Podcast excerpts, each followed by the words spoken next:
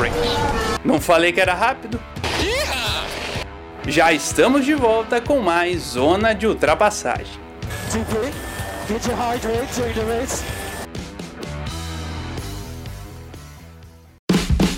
Alô galera, amigo, amiga, seja muito bem-vindo ao Zona de Ultrapassagem número vinte e cinco. Esse é o bloco dois, eu sou o João Guilherme Rodrigues e ao lado de Gabriel Sawaf e João Hein, estamos iniciando aqui a nossa segunda parte do vigésimo quinto programa do Zona de Ultrapassagem, esse em especial para falar das corridas da Stock Car, Stock Lite e também da Moto G P, que teve o seu término neste final de semana. Por favor, aquelas considerações iniciais de sempre para você que está vindo direto aqui para o bloco dois, para você que escutou o bloco um, sempre é bom lembrar também, nos siga nas redes sociais, no arroba Zona de Ultrapass no Twitter e arroba Zona de Ultrapassagem no Instagram, e também não deixe de ativar notificações ou se inscrever aí no seu agregador de podcasts favoritos. Nós estamos disponíveis sempre no Spotify, Google Podcast, Apple Podcast, Pocket Casts, Breaker, Rádio Public, Anchor e Podcast Go. Então ative notificações aí, se inscreva, depende do seu podcast, tem diferenças entre alguns, mas assim que sair o Zona de Ultrapassagem, já aperte aí uma notificação para você ficar ligado no nosso tão amado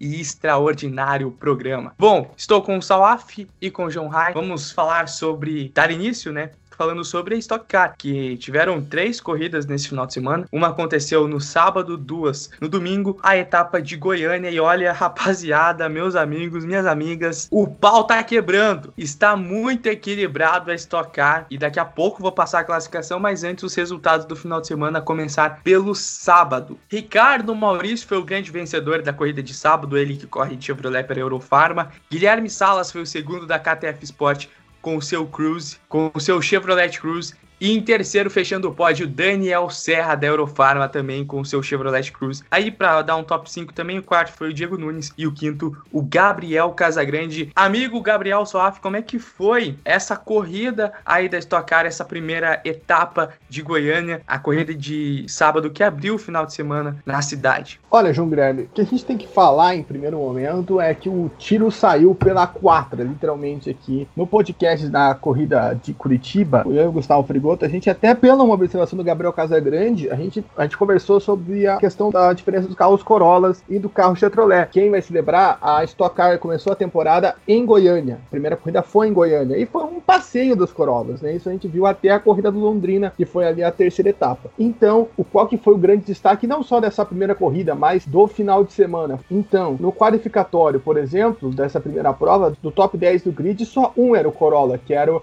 o Bruno Batista. Dos dez primeiros, né, você falou até o quinto, os cinco primeiros colocados, os cinco eram Chevrolet. Aí, completando os dez primeiros, foram Bruno Batista, Alan Condair, Gaetano de Mauro, Rubens Barrichello e Thiago Camilo. Mais três Corollas, ou seja, sete contra três. O grande destaque desse final de semana não é nem o Chevrolet Cruze, mas o pacote aerodinâmico um e dois, que era o que a gente falava, né, que é esse equilíbrio que a Stock Car buscava, não só com o troféu Bigorna, não só com o laço de sucesso nos carros dos pilotos, mas também por conta desse equilíbrio com as equipes, né, com os carros de diferentes montadoras. Começou a corrida, a gente já teve uma panca aí, generalizada, envolvendo o Marcos Gomes, Cacá Bueno, o Ricardo Zonta também foi afetado, o Thiago Camilo também, o Thiago Camilo ficou correndo com uma saia, assim, uma lastra, a corrida inteira ali, até não afetou tanto o desempenho dele, ele foi mais afetado na qualificação, porque ele largou lá na décima nona colocação, se eu não estou enganado, na vigésima primeira, perdão, foi a vigésima primeira posição que o Thiago Camilo largou e ainda conseguiu subir na prova. O destaque desta primeira prova é o Ricardo Maurício, né, que a gente viu ele chegando, ele fez uma prova muito boa, né, principalmente na questão da estratégia. A gente sempre fala aqui que a Stock Car tem muito disso, estratégia. Quando o Ricardo Maurício para, ele é o terceiro, né? Quem estava na frente dele, que no caso era o Diego Nunes e o Guilherme Salas, não tinham parado. O Guilherme Salas, ele foi o último a parar, inclusive, e o Daniel Serra estava ali junto com o Diego Nunes, e ele passa o Diego Nunes nos boxes do Daniel Serra. E aí, quando o Guilherme Salas passa, a estratégia da R C funciona e o Ricardo Maurício passa.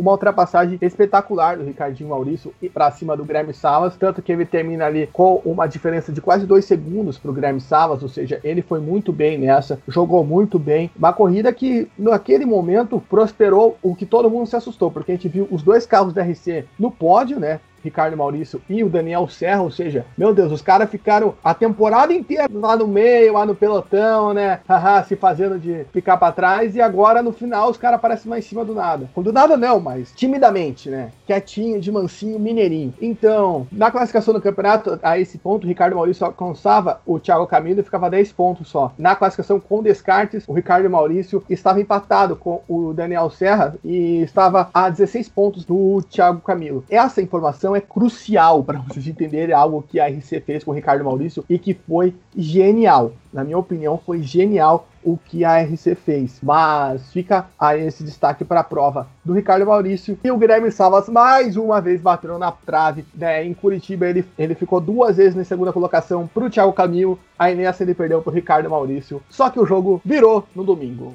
Exatamente, Salaf, então a gente já passa aqui a classificação da corrida realizada neste domingo, a primeira corrida de domingo, a segunda do final de semana, com a vitória dele, Guilherme Salas, da K T F Sports, correndo com o seu Chevrolet Cruze, foi o grande vencedor da prova, seguido por Diego Nunes, em segundo, também da Chevrolet Cruze, com a equipe Blau Motorsports, e em terceiro, fechando o pódio, Denis Navarro, da Cavaleiro Sports, também de Chevrolet Cruze. E para dar aquele top cinco, Gabriel Casagrande em quarto, Ricardo Zonta em quinto. Salaf, conta aí como é que foi os destaques dessa primeira corrida do dia, segunda do final de semana, destaques, o vencedor, né, o Guilherme Salas, fala aí. É, nessa corrida, mais uma vez, a gente viu aí a Chevrolet também dominando, né, aí você citou aí os cinco primeiros, o Zonta é o único Corolla, e no top dez o único Corolla, além do Zonta, é o do Rubinho Barrichello, né, que terminou a décima colocação e foi pole na segunda prova, né, a gente tem também no qualificatório essa presença imposta, né, mais uma vez a gente só teve dois Corollas entre os dez primeiros, que foi justamente o Bruno Batista e o Rubinho. Então, mais uma vez, os times com o carro Chevrolet mandaram muito bem nessas provas, e dessa vez o Guilherme Salas contou com aquilo que já estava reservado para ele, né? A gente viu logo de cara ele passando o Alan Condair, que saiu na pole, foi muito bem, conseguiu ultrapassagem lá no começo e aproveitou para disparar, ir embora, não sofreu ameaça nenhum ponto da corrida, terminou a seis pontos de diferença do Diego Nunes, mas isso tem um porquê, porque quando ele tinha acabado de ultrapassar, ficou uma disputa muito acirrada entre o Bruno Batista, o Alan Condair e ele. Por duas voltas seguidas, os três fecharam a curva final ali da reta de Goiânia, lado a lado. Então, era evidente que ia acontecer alguma coisa. E aconteceu ali. Uma hora, o Bruno Batista tentou ir para fora, o Alan Condair estava no meio, o Guilherme Salas por dentro, o Bruno Batista e o Alan Condair acabaram se tocando, os dois rodaram, fim de prova para o Alan Condair. E o Bruno Batista até que conseguiu seguir na prova, mas só que ele terminou lá embaixo, né? O Bruno Batista termina essa prova na décima sétima colocação apenas. Então, fica aí essa questão que ajudou o Guilherme Salas. O Guilherme Salas foi totalmente competente também, né? Na questão de estratégia, obviamente tem as questões de estratégia, foi engraçado até na segunda prova, a gente viu alguns pilotos abandonando, né, para variar, né, infelizmente Diego Nunes, o Denis Navarro, o próprio Guilherme Salas, né, com pane seca no motor, e o Felipe Lapena, por exemplo, que ficou na oitava colocação, né, depois ele foi para a sétima após uma punição com o Júlio Campos, que perdeu vinte segundos e acabou o resultado oficial ficando em décimo, ele também nem largou, ou seja, vimos aí essa questão, mas a K T F soube trabalhar, a K T F já estava merecendo uma vitória, inclusive, né, porque a K T F não tinha vencido ainda na Stock Car, né, desde quando entrou no passado, mereceu essa vitória com todos os méritos, né, por conta da temporada que estava fazendo. E aí a segunda prova ficou um clima muito de expectativa. Eu já vou comentar aqui por quê. Porque o Thiago Camilo teve problema logo no começo, ou seja, o Thiago Camilo logo quando percebeu que tinha problema, ele entrou para não forçar a barra e vir com tudo na segunda prova com muito botão de ultrapassagem guardado, né. E o Ricardo Maurício também detectou um problema no motor, para não forçar ele já foi para os boxes, e aí isso foi um truque genial, porque ali o Ricardo Maurício estava brigando ali pela décima primeira posição com o Rubinho, e ali ele estava pontuando. Então o que, que aconteceu? Ele trouxe mais uma corrida para o descarte que ele não pontua, porque ele abandona, ele termina na classificação oficial em décimo oitavo lugar, coloca lá mais uma corrida zerada, não sei quantas eles têm zeradas, certinho de descarte, são três provas que você pode descartar, ou seja, você aumenta seus pontos com o descarte. O que a R C fez foi primoroso, viu que o Ricardo Maurício não tinha chance de pontuar mais, e talvez colocar um ponto aí, em vez de você trazer, sei lá, três que estavam descartados antes, era bem melhor. E isso foi o Ricardo Maurício fez, isso fez uma diferença enorme na questão de campeonato. A gente vai falar daqui a pouco o que acontece com o campeonato, mas ficou uma expectativa muito grande para a segunda prova, porque a gente ia ter Rubinho largando na primeira fila com Daniel Serra, essa questão do Ricardo Maurício, essa questão do Thiago Camilo,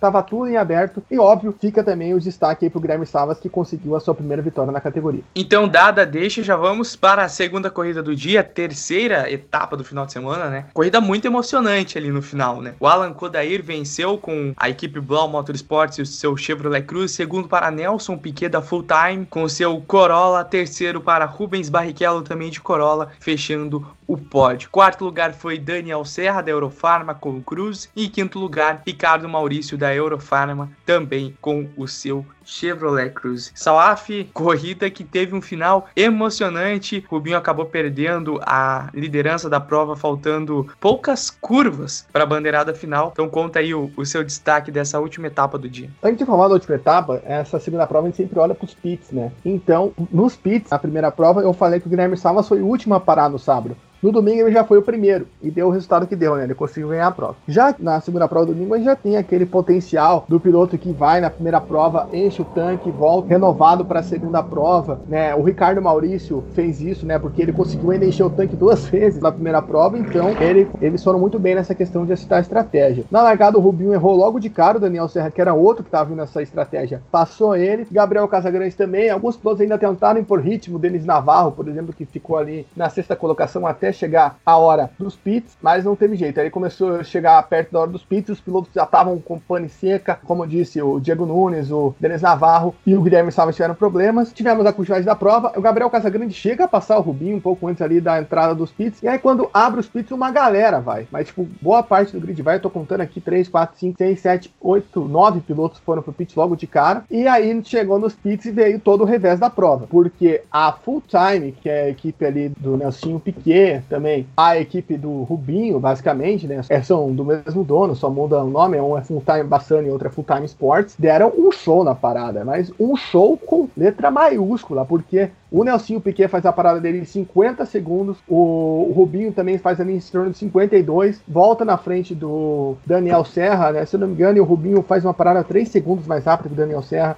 O Nelson Piquet quatro, deram um show, o Nelson Piquet, ambos passam, e aí ficaria a briga entre o Rubinho e o Nelson Piquet, até que o último a parar é o senhor Alan Condair. O Alan Condair para, a Blau faz uma baita de uma estratégia e ele volta em terceiro ali, já dando pressão em cima do Daniel Serra, que também é ultrapassado pelo Nelson Piquet, porque o Nelson Piquet não chega a passar o Daniel Serra nos boxes, mas o Nelson Piquet, ele salta a nona colocação para a quarta, com a parada espetacular que ele faz. Ele passa, parecia que a corrida ia estar na mão do Rubinho, só que aí a Full Time errou o cálculo. Algo que o próprio Rubinho fala depois da corrida, né, que foi um erro de cálculo, e acabou que o Rubinho teve uma pane seca a umas três curvas no final da corrida. Né? Ele dava pra ver que antes dele ter esse problema, ele tava tentando trazer o carro de forma mais lenta pra poupar menos combustível, deu pra sentir isso, né? Até na transmissão questionaram se era porque eles não tinham mais botão de ultrapassagem, e aí depois viu que não, era porque o Rubinho teve literalmente problemas no tanque, ele é ultrapassado pelo Alan Condair ali, faltando umas duas curvas, depois o Nelson Piquet passa ele praticamente na linha de chegada, e depois o carro do Rubinho morre, assim, tipo,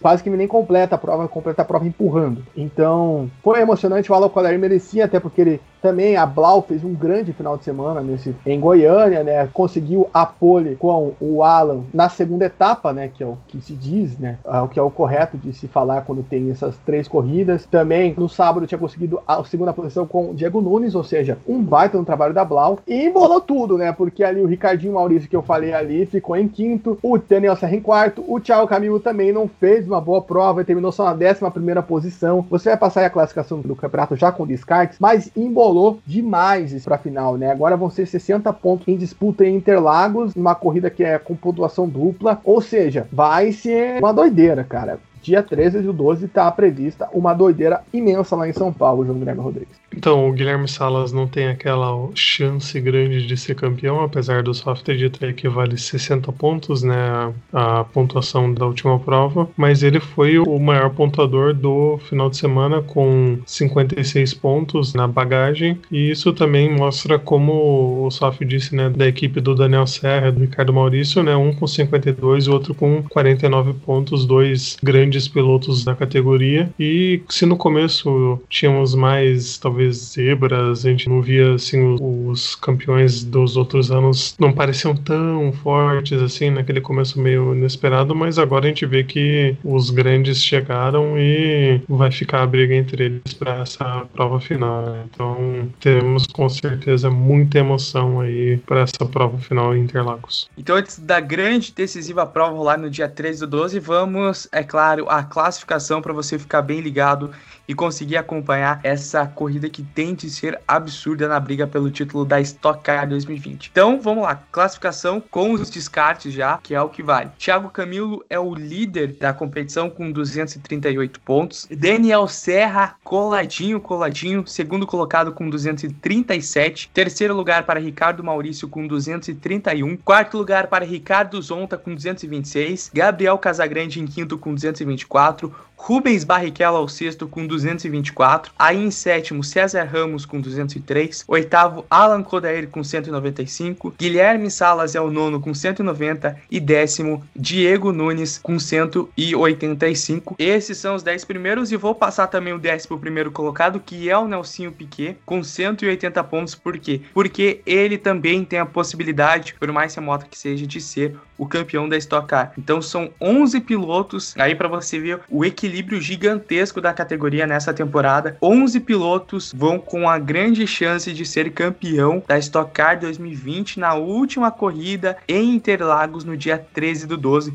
Como o Sawaf já disse, uma corrida só com pontuação dobrada. Então vale a pena acompanhar. onze pilotos, aí com o Thiago Camilo tendo mais possibilidade, porque o primeiro, com o Daniel Serra já na cola, Ricardo Maurício em terceiro também muito perto, então tá tudo muito embolado, então a gente pode ter grandes surpresas aí no dia treze do doze em Interlagos, onde é a casa do Cacá Bueno. Cacá Bueno, por mais que não esteja disputando o título, é o maior vencedor de Interlagos com sete vitórias. Eu só queria colocar aí quanto é engraçado você ver, né? Até algumas corridas atrás estava falando muito do César Ramos, César Ramos, César Ramos. O César Ramos chega na sétima colocação com duzentos e três pontos. Óbvio, ainda tem chance, são sessenta pontos em aberto. Mas veja a diferença que faz você ter ali um cara como o Daniel Serra, como o Ricardo Maurício, né? Que conseguiram se impor na hora certa, né? Conseguiram mostrar a sua força, né? É um destaque especialíssimo ali o que esses dois pilotos conseguiram fazer para chegarem ali colados, né? Como você destacou, né? Um ponto de vantagem do Serrinha. Olha o Serra, cara. O Serra ganhou uma corrida nessa temporada e tá a um ponto de diferença. O Serra é muito come quieto, cara. Ele é muito sorrateiro. Quando você menos espera, ele aparece. Então, pô, vai ser sensacional aí essa última prova. Vai ter briga até o fim. Outra coisa que prova esse equilíbrio é você ver a classificação e ter pilotos que venceram na temporada, né? Que tem uma vitória, mas não estão disputando o título, e pilotos dentro desses onze aí, que estão brigando pelo título e nem venceu corrida, né? Por exemplo, Julio Campos venceu, Rafael Suzuki venceu, Bruno Batista também venceu corridas, e eles não conseguem mais chegar ao título, para você ver o equilíbrio da categoria nesta temporada. E o que o Sawaf falou do César Ramos, é interessante ver que dos pilotos que estão agora na frente dele na classificação, só o Gabriel Casagrande e o Ricardo Zonta que não foram campeões ainda da Stock Car, se eu não estou errando aqui. Então, todo o restante são pilotos que já, já foram Camilo campeões e são consagrados. O Thiago é, Camilo isso. Também não. O Thiago Camilo é consagrado, mas não é campeão da Stock Car. É, pra você ver, né? É muito louco isso, né? O cara tem mais de trinta vitórias, né, na Stock Car e ainda não foi campeão. Passando da Stock Car agora, vamos falar da Stock Lite. Tivemos duas corridas nesse final de semana, também uma etapa em Goiânia, e vamos à classificação da corrida de sábado, no dia vinte e um de novembro. Pietro Rimbano foi o vencedor, segundo lugar para Rafael Reis, terceiro lugar fechando o pódio Rafael Martins. Com o top cinco ali, Gabriel Roube em quarto e quinto, Lucas Cole. E o nosso querido Gustavo Frigoto, ele largou em segundo, mas teve um problema ali, acabou indo para fora da pista e abandonou. João Hein, você que acompanhou melhor a Stock Lite nessa corrida de sábado, conte aí as suas observações e os seus destaques sobre a primeira etapa em Goiânia. J G, começando pelo Gustavo Frigoto, largou em segundo e aí acabou já na primeira curva, aquela disputa toda, acabou escapando, e como ele mesmo falou, durante a prova já deu entrevista explicando o que aconteceu e acabou prejudicando o carro ali, entrou grama no carro, na ventilação e tudo, e aí ele depois na... não lembro agora se foi na volta seguinte ou muito próximo ali, não muito depois, ele ele ficou com problemas no carro e perdeu o freio, e aí escapou, né, teve, seguiu reto numa curva e aí bateu e, e abandonou, então não teve muita solução pro Gustavo, infelizmente, aí nessa primeira prova. E no geral o Pietro Rimbano não teve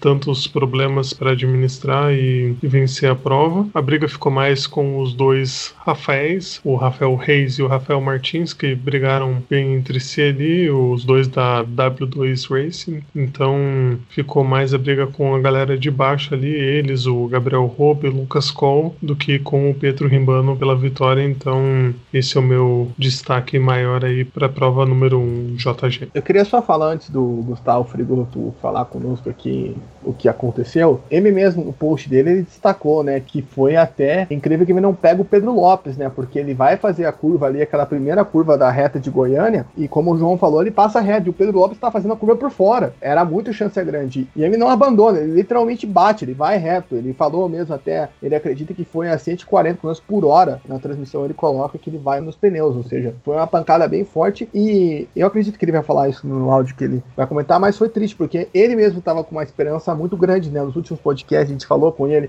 ele foi para Goiânia, fez treino livre, achou que estava dando errado no carro, fez uma qualificação a melhor dele no ano, largou em segundo lugar, então ficou aquele gostinho de, poxa, dava, né? E o carro tava num ritmo bom, infelizmente ali ele foi para grama algo na primeira curva da prova, né? Ele falou na entrevista que o Marcos Gomes acabou dando uma traseirada ali, notou o rateador de grama, mas é isso, algo que ele vai falar conosco agora, não é mesmo, João Guilherme? É isso aí, solta o som para o nosso querido Gustavo Frigoto, meu querido editor. Fala pessoal do Zona de Ultrapassagem, tudo bem? Eu tô mais uma vez me ausentando, né, do programa completo por causa da corrida que tive na Stock Lite em Goiânia esse fim de semana, e o carro acendeu. Realmente aquele problema que eu falei que tinha resolvido no carro, que a equipe trabalhou para resolver, realmente eles acertaram na mosca e a gente foi competitivo. Logo nos primeiros treinos que a gente ficou no top cinco, testou um monte de estratégias diferentes, a gente conseguiu trabalhar no acerto do carro, né? Testar um monte de coisa, até porque com motor antigo, com motor com defeito, a gente é meio que estragado o acerto do nosso carro tentando achar uma solução, né, para ser competitivo, a gente não tinha conseguido, e agora a gente fez nosso arroz com feijão bem feitinho e conquistamos uma segunda posição no grid, né, apenas atrás do Pietro Rimbano com a K T F. Então eu fiquei só um décimo da pole, com um motor novo, né, motor ainda amaciando, que foi um resultado muito bom, a gente conseguiu brigar pela pole. As corridas a gente teve um bocado de azar ainda, né? Então a configuração para a corrida é muito boa. É claro que ao longo do ano a gente não teve um carro competitivo muito por conta desse motor defasado que a gente tinha, né? Então a gente estava tentando fazer a melhor corrida possível dentro desse quadro novo. Infelizmente na largada eu levei uma espalhada do Márcio Campos, perdi várias posições, fui pra grama lá, fui carpir um lote, tava tentando retomar a corrida, né? Eu já tinha ultrapassado dois pilotos, o carro parecia tudo bem, temperatura estável, temperatura dos freios também, o freio se comportava bem, já tava começando a ficar rápido quando de repente fiquei com zero de freio. Fui frear, o pedal desceu lá embaixo, não freou, e foi um susto danado, ainda que eu consegui desviar do carro do Pedro Lopes, que tá à frente, senão eu levaria ele junto, poderia ser um acidente mais preocupante, mas fui eu sozinho, batida mais ou menos a cento e sessenta quilômetros por hora, reto na curva um de Londrina, mas estou bem, só me arranhei um pouquinho, nada demais, eu já estaria pronto para a próxima corrida. Lembrando que eu tava quase duzentos e quarenta por hora quando eu perdi o freio, de puxa aceso, então foi complicada a situação. Tá aí a participação de Gustavo Frigoto no nosso podcast, comentando aí sobre o seu abandono na primeira corrida. Agora vamos falar da segunda corrida que aconteceu no domingo, a segunda etapa do final de semana, que teve a vitória de Arthur Leist, seguido por Rafael Reis, que terminou em segundo, e terceiro, Felipe Batista, e fechando o top cinco ali, Lucas Coll, e em quinto, Zezinho Mudiati. O Gustavo Frigoto acabou terminando na décima segunda posição com o seu carro oitenta e seis. Gabriel Sawaf, conte aí seus destaques e suas observações sobre a segunda corrida da Stock Lite neste final de semana. Eu queria falar sobre o Rafael Reis, que é o líder do campeonato, né? O quão ele é imponente, né? Porque ele larga na oitava colocação no sábado e termina na segunda colocação. E no domingo, por terminar na segunda colocação, ele larga em nono e termina na segunda colocação de novo. Ou seja, foi um final de semana muito bom aí pro Rafael Reis. O Arthur Leist, ele passa o Dante Fibra, que foi o pole logo de cara, logo na primeira volta da corrida, ele vai embora e ele faz uma corridaça, o Arthur Leist. Ele termina dez segundos de vantagem do Rafael Reis. A gente que acompanha o Stock, a gente sabe que isso não é normal, né? A gente sabe que é uma categoria que é muito próxima, né? Se você pega uma diferença de cinco segundos, já é algo bastante. Significa que o piloto foi muito bem, então dez do Arthur Leist deu um show. A gente teve uma segunda prova marcada por muitas rodagens, por muitos problemas, né? O Felipe Batista, que fechou no pódio, ou, como você citou, teve uma hora que o carro dele simplesmente apagou, entrou em modo de emergência, ele teve que reiniciar o carro no meio da corrida, né? Dante Fibra mesmo, tivemos o próprio Matheus Ioro, o Gabriel Rouba, a gente teve uma situação bizarra com o Márcio Campos, porque ele foi penalizado com o drive-thru por queimar a largada, não pagou, tomou bandeira preta, os fiscais mandaram a bandeira preta basicamente duas vezes na cara dele, mandaram um pirulito com o número dele em preto, ele não parou, e aí não sei o que, que fizeram, soltaram uma fumaça, e aí ele saiu da prova, depois de sei lá quantas voltas, que ele já tinha sido desclassificado, e aí ele disse que faltou uma comunicação com a equipe, né? Algo que foi bem ruim. E falando em penalização por largada, o Gustavo Frigoto também foi punido nessa prova, né? O Frigoto, ele largou na décima sexta colocação por causa do acidente no dia anterior, foi obrigado a largar na décima sexta colocação e acabou queimando largada por conta de um efeito sanfona. Acho que ele vai explicar melhor o que aconteceu ali na largada. Acabou queimando e isso estragou a prova dele, né? Porque ele tem que fazer um drive-thru, voltou lá atrás. Eu até mandei essa mensagem pra ele, quando eu fui conversar com ele, eu falei, cara, você realmente estava com um ritmo bom, porque o Felipe Papazicis, que é o cara que termina na frente dele na décima primeira colocação, quando o Frigoto volta, ele tá muito atrás de todo mundo. Aí o Papazicis vai acabar rodando uma hora, se eu não me engano, com o Gabriel Roubo. Óbvio, o Papazicis fica pra trás, mas ele ainda tá vinte, vinte e cinco segundos na frente do Frigoto, mesmo com a rodada, alguma coisa do tipo. E o Frigoto termina a seis décimos do Papazicis. Se tivesse mais uma volta, ele passava. O Felipe, então, é uma pena, né, o final de semana do Frigoto ter terminado assim, porque ele tinha ritmo, né, pra brigar lá em cima. Ó, a prova mesmo que ele tinha ritmo, que, por exemplo, o Zezinho Mugiachi, que largou em décimo segundo, terminou em quinto. O Frigoto podia terminar lá em cima nessa segunda prova, se não fosse essas infelicidades aí. E destaque mais uma vez pro Arthur Leist, né, que fez uma corridaça, e o Rafa Reis, que mostrou, né, o Rafael que ganhou as duas corridas no começo do ano em Goiânia, ganhou também, ficou em segundo colocado nas duas corridas agora e chega lideraço para a etapa de Interlagos. Mas antes de falar sobre classificação, vamos ouvir Gustavo Frigoto falando sobre o que aconteceu nessa segunda prova. Mas para a corrida dois a gente tinha esse cenário, né? O carro recém-reparado, um grande trabalho da equipe Henrique L. Agradeci todo mundo lá, foi ótimo o trabalho deles em deixar esse carro pronto para a corrida dois. Infelizmente, na corrida dois, um piloto freou no meio da largada, eu tive que desviar para evitar o acidente e tomei drive-thru, né? Por sair do conchete. Não foi nosso fim de semana em termos de resultados. A questão que me alegra é a evolução do meu companheiro de equipe, que também conseguiu andar bem, e a gente retomar a velocidade que a gente tinha no ano passado, né? Brigando ali com os primeiros colocados, tendo o ritmo de primeiros colocados. Eu poderia facilmente ter chegado no pódio nas duas corridas se não fosse essas desventuras. Então eu acredito que para Interlagos, para terminar o ano com chave de ouro, aí a gente vai estar bem competitivo.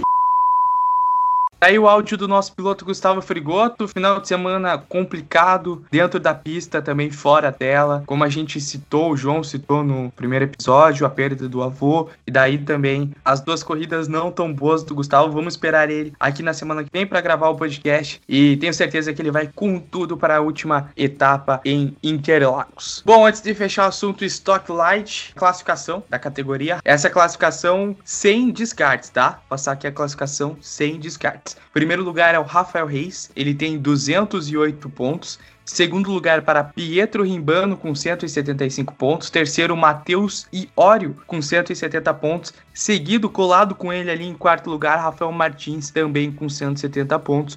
O quinto é o Arthur Leist com cento e quarenta e cinco pontos. O Gustavo Frigoto é o nono colocado da Stock Lite com cento e quatorze pontos. E agora eu vou passar a classificação da pontuação com descarte, porque na etapa de Interlagos são duas corridas, então na primeira corrida de sábado a pontuação ainda pode ser descartada. Primeiro lugar é o Rafael Reis com cento e setenta pontos, segundo Pietro Rimbano com cento e sessenta e um pontos, terceiro Matheus Iório com cento e quarenta e sete pontos, Rafael Martins é o quarto com cento e trinta e quatro pontos e em quinto Arthur Leist com cento e vinte e sete pontos. É isso, amigos. Fechado, então, o assunto Stock Lite. Tá na hora dessa galerinha do mal ir para a Moto G P. Vamos falar de moto velocidade. Hoje tivemos o fechamento da temporada da Moto G P, também conhecemos o campeão da Moto dois, da Moto três. Vamos falar primeiro da Moto G P, a última corrida da temporada, justamente em Portugal, casa do João Hein, e justamente um português venceu a prova. Miguel Oliveira foi o vencedor com a sua K T M.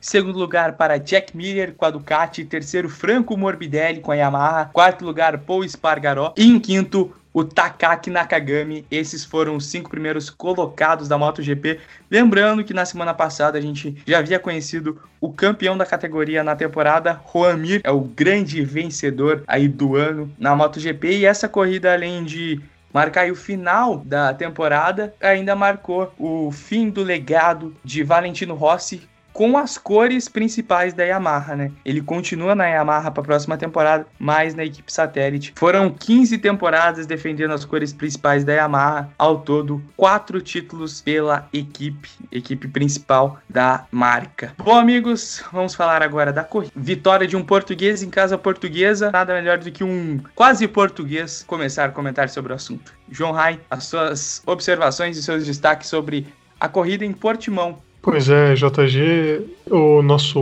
Miguel Oliveira já desde os treinos livres vinha muito bem, parecia que conhecia a pista incrivelmente, assim, porque realmente mostrou um grande desempenho e na corrida também, não deu muita margem para ultrapassarem ele, pro Franco Morbidelli chegar e buscar uma ultrapassagem, principalmente ele, né? Então acabou tendo essa sobra, já abriu rapidamente dois segundos e meio de diferença ali nas primeiras voltas e chegou a abrir mais de quatro segundos e, né, no final ganhou com três ponto um de diferença para o Jack Miller. Então ele realmente soube fazer muito bem a corrida dele, mesmo usando pneus duros, que foi uma discussão que durante a transmissão se tinha sido a escolha certa para ele, e foi muito acertada, né? Ele conseguiu ser rápido mesmo com os pneus mais duros e conseguiu ter essa vantagem absurda aí e vencer. Então a briga pela vitória não existiu, teve Miguel Oliveira sobrando e tendo uma vitória importante para ele, para ele se firmar como um candidato a título nas próximas temporadas, né? Se colocava essa esperança nele, ele venceu a primeira corrida, beleza, mas precisa de mais se você quer, né? Obviamente, campeão, e ele conseguiu essa segunda vitória para se firmar, fechando bem a temporada, vencendo em casa. Então tudo colabora aí para esse contexto pro Miguel Oliveira se sair muito fortalecido no campeonato pro ano que vem. E do resto, tivemos uma briga boa entre o Franco Morbidelli e o Jack Miller. Demorou várias voltas pro Jack Miller conseguir realmente brigar pela posição, e aí na volta final ele conseguiu fazer a ultrapassagem sobre o Morbidelli e ficar com o segundo lugar, um, uma bela ultrapassagem que ele fez. E o, o resto do grid brigando entre si ali, o Espargaró, que segurou um trenzinho de pilotos atrás dele, o pessoal todo tentando se aproximar e não não dava muito certo. Ele acabou ainda segurando essa quarta posição muito bem. E também o, o pessoal que já estava meio garantido no campeonato, o Fábio Quartararo, o Romero até depois abandonou, mas não fizeram aquela corrida, né? Já estava tudo encaminhado, então não brigaram por muita coisa, não teve muita emoção. Teve só um princípio de briga por posição ali com o Vinhales, o Rossi, o Quartararo e o Crutchlow, mas não foi nada demais aí na corrida. Não teve os que brigaram pelo campeonato chegando, mas um bom desfecho aí da temporada da MotoGP J G. É, eu queria colocar em destaque como foi legal ver os, as motos nessa pista de Portimão, né, que a gente já, quando falou de Fórmula um lá, falou que parecia uma montanha-russa, então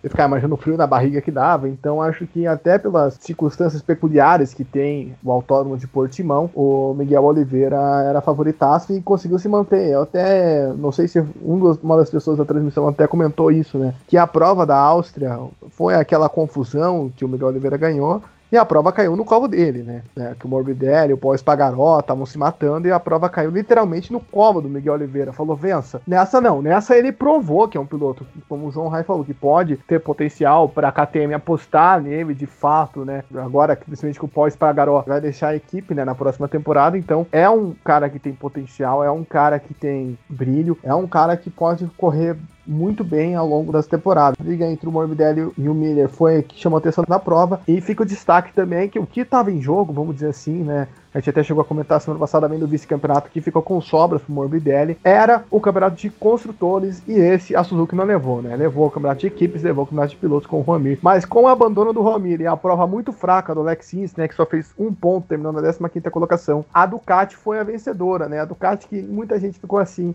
o que é mais uma vergonha para esse ano bizarro da Yamaha. E o Morbidelli salvou, né? O Morbidelli mostrou sua força. Mas, retrospecto de pilotos, nós vamos falar semana que vem num programa especial sobre a MotoGP. Vocês já estão avisados, se não estavam antes. Já anota na agenda aí, pessoal. Terça-feira que vem, você está escutando, acredito, não, na verdade não sei em que momento você vai estar escutando as nossas vozes aí no podcast número vinte e cinco. Mas no dia primeiro de dezembro sai um podcast especial. Essa é a questão que fica para você que vai escutar isso aqui em dezembro, saiba que no dia primeiro de dezembro volte no passado, então é uma loucura, mas deu para entender. Estava vendo o calendário para justamente falar isso, Gabriel Sawaf foi bem mais rápido que eu, o nosso relâmpago Marquinhos do Zona de Ultrapassagem. Então a partir do dia primeiro de dezembro você já sabe que estará disponível um especial sobre a MotoGP aqui no nosso bloco dois. Bom, galera, antes de ir para Moto dois e para Moto três, classificação final da temporada da MotoGP dois mil e vinte. Grande campeão com o seu número trinta e seis, o espanhol Joan Mir terminou com cento e setenta e um pontos à frente de todo mundo. Segundo, Franco Morbidelli com cento e cinquenta e oito. Terceiro, Alex Rins com cento e trinta e nove. Quarto, André Dovizioso com cento e trinta e cinco. Pol Espargaró foi o quinto com cento e trinta e cinco também. Maverick Vinales, cento e trinta e dois pontos. Jack Miller, o sétimo, com cento e trinta e dois. Fábio Quartararo foi o oitavo. Ele que foi um dos grandes vencedores aí da temporada, que venceu três provas ao todo, cento e vinte e sete pontos em oitavo, para você ver que regularidade é uma coisa que deve ter para ser um campeão. Aí nono, Miguel Oliveira com cento e vinte e cinco, e em décimo o japonês Nakagami com cento e dezesseis. Fechado então o assunto MotoGP, continuamos ainda sobre duas rodas, porque tivemos neste final de semana, além do fechamento da temporada da MotoGP, o encerramento da Moto dois e da Moto três. Gabriel Sawaf, conte a nós os futuros corredores da MotoGP, o campeão da Moto dois e da Moto três. É isso aí, começando com o campeão, né, que abriu o dia, que foi Albert Arenas. Ele ainda sofreu um susto, na verdade, né, porque na prova da Moto três, o que se a gente falou que o Miguel Oliveira disparou na Moto G P, o Raul Fernandes abriu mais de dez segundos pro segundo colocado, literalmente o homem disparou, disparou. Abraço para o Dudu Nobre, que ficou bravo porque a gente não colocou essa música no programa, que a gente tinha, tinha comprometido. Aí teve uma corrida espetacular do Tony Arbolino, que largou lá de trás, né, das últimas posições do final de grid, e passou mais de vinte motos. Ele brigava pelo campeonato e teve um fio de esperança, porque na última volta o Albert Arenas foi punido e teve que fazer uma volta longa. Então ficou todo mundo com, na mão, né? Ficou todo mundo na expectativa, porque o Ai Ogura era o piloto que estava mais diretamente brigando com o Arenas pelo título, mas não deu em nada, não tinha, né, o potencial, e acabou que o Arenas, o espanhol Albert Arenas, foi campeão com cento e setenta e quatro pontos. O Tony Arbolino e o Ai Ogura ficaram na segunda e na terceira colocação com cento e setenta pontos, ou seja, foi uma diferença de quatro pontos apenas, quase que o Arenas perde esse título, ele que liderou a maior parte da temporada. E um destaque só, né, que o, o Tony Arbolino, ele acabou perdendo a prova lá do Qatar, lá no começo do ano, porque ele teve contato com pessoas que tiveram coronavírus, que foi a primeira prova lá em março. Ou seja, se não fosse isso, a gente poderia talvez ter um campeão diferente aí. Até mesmo ele reclamou que os critérios foram muito rigorosos, enfim, custou aí o campeonato. Já na Moto dois, a decisão parecia uma hora que ia ficar mais tensa, mas tendeu a ficar mais tranquila, né? O Remy Gardner foi o vencedor, o australiano, mas só que ele saiu bem, ele acabou sendo ultrapassado pelo Luca Marini e pelo São Lobos. E eles conseguiram se manter no topo do grid por muito tempo, enquanto isso o Enea Bastianini ia caindo, o Enea Bastianini era quem estava na liderança, e aquela cronometragem que aparece no retinho na tela ia diminuindo, então ficava todo mundo aquela expectativa, mas na metade final o próprio Remy Gardner conseguiu se recuperar, o Bastianini também se recuperou, terminou em quinto, o Gardner venceu a prova, ultrapassando ali o Luca Marini nas duas, três voltas finais, e o Enea Bastianini com direito a parabéns, time. Mark Marques foi o vencedor, né? Ele que fez duzentos e cinco pontos, ficou a cento e noventa e seis pontos de Luca Marini e São Louis, que também assim como na Moto três, dividiram a segunda e a terceira colocação. A gente pode até falar um pouco mais semana que vem sobre esses motociclistas, porque alguns deles já vão aparecer ano que vem na Moto G P, como é o caso do Jorge Martin, que foi o quinto colocado com cento e sessenta pontos, que já está confirmado na Ducati. E só para fechar a ronda da moto, vamos para o Brasil, porque depois da tragédia, né, que a gente teve em Interlagos, a gente teve uma nova etapa da Superbike, né? Eu não sei o que falar, mas enfim. O Eric Granado venceu mais uma, cinco provas na temporada finalizadas, né, cinco vitórias, cem por cento de aproveitamento para Eric Granado aqui na Superbike Brasil. A prova foi em Curitiba, né? Segunda posição para Pedro Sampaio, terceira posição para Daniel Lewis. O Eric Granado, que é o líder da temporada com cento e trinta pontos, vinte e quatro a mais do que o Pedro Sampaio, está em destaque, né, e ele dedicou, não podia ser diferente, a vitória para Matheus Barbosa e Tunico Maciel. Ele ainda postou uma foto no Twitter, no Instagram, com a legenda de que eles fazem muita falta aqui, né? Lembrando que o Matheus Barbosa faleceu na última etapa da Superbike em Interlagos, e o Tunico Maciel, bicampeão do Rally dos Sertões, faleceu na última edição, né, da maior rally do Brasil, né, num acidente. Eles que eram próximos do Eric Granado, João Guilherme Rodrigues. Um belo gesto aí de Eric Granado e, pô, lamentável, né? Lamentável a gente continuar com as corridas, com essa morte recente que a gente teve, né? Isso é beiro absurdo. É um absurdo, né? É um absurdo. Enfim, passadas aí a, as nossas informações, nossos pitacos, opiniões, análises da MotoGP, da Stock Lite, da Stock Car, também o nacional aí da Moto Velocidade, Superbike. Vamos finalizando o nosso programa de hoje, o Zona de Ultrapassagem vinte e cinco, tanto o bloco um e agora o bloco dois. Meu muito obrigado até aqui e vou passar a bola aí para os meus consagrados. João Reis, suas considerações finais. Queria agradecer a você que nos escutou até agora. Volte lá, o J G vai pedir depois, mas volte lá para o bloco um também para escutar, que temos uma ótima conversa aí sobre alguns prognósticos da Fórmula um. E também nos acompanha aí o pessoal do nosso grupo do WhatsApp também, que está sempre conversando com a gente. Você também participe, nos siga nas redes sociais, que semana que vem voltaremos à ação com a Fórmula um, né, no Bahrein. Então tem muita coisa boa aí pela frente, apesar do final do ano parecia que não vai ter mais nada, mas ainda temos muita emoção aí no nosso automobilismo. Então, muito obrigado aí a todos que nos escutaram e nos vemos aí na semana que vem, na próxima terça-feira, falando de mais automobilismo e mais episódio especial do Zona de Ultrapassagem aí com a nossa MotoGP. Perfeito, João, valeu, forte abraço, uma boa noite, aí tá na hora de ninar já em Portugal. Sawaf, suas considerações finais, meu parceiro. É isso aí, pessoal, muito obrigado a todo mundo que nos acompanhou até aqui, obrigado por você que ficou conosco. A gente está chegando numa marca bem importante de ouvintes. Se vocês ajudarem, a gente revela qual marca é essa. E um abraço aí pro pessoal do nosso grupo do WhatsApp, um abraço pessoal que nos acompanha, um abraço pra Patrícia Zeni, que acabou de ser intimada para participar do nosso programa especial de semana que vem. Então, fica aí ó, o convite, né? Semana que vem tem Fórmula um, Fórmula dois, MotoGP, em especial aqui no Zona de Ultrapassagem. Não deixe de seguir a gente lá no nosso Twitter, que a gente está fazendo o volta a volta de cada corrida dessas, de cada grande prêmio, além de trazer curiosidades curiosas do mundo do automobilismo, como já diria o poeta. Forte abraço e valeu! Valeu, pessoal, forte abraço e meu muito obrigado para você que nos escutou até aqui, meu amigo, minha amiga. Por favor, se você não escutou o bloco um, vai lá, escute o nosso bloco um e obrigado por escutar aqui o nosso bloco dois. Valeu, forte abraço e aquelas considerações finais de sempre, né? Ative notificações aí no seu agregador de podcast favorito para assim que sair o Zona de Ultrapassagem você já soltar o play no seu fone de ouvido, no seu carro, indo pro trabalho, não sei se você tá no ônibus escutando a gente, tá lavando uma louça e tá afim de escutar algum programa, escute o Zona de Ultrapassagem, né? Fale isso com seus amigos, compartilhe o nosso programa pra todo mundo, não compartilhem fake news, compartilhe o link do Zona de Ultrapassagem. Nos siga nas redes sociais, arroba Zona de Ultrapass no Twitter, e arroba Zona de Ultrapassagem no Instagram. Também siga eu, João Hein e Gabriel Sawaf no Twitter, estamos lá dando nossos pitacos também sobre automobilismo. Forte abraço, fiquem na paz, com sabedoria, tranquilidade e voltamos na semana que vem para falar sobre Fórmula um na Corrida do Bahrein e um especial da MotoGP com a grande Patrícia Zen. Até mais, galera, forte abraço, se encontramos na próxima.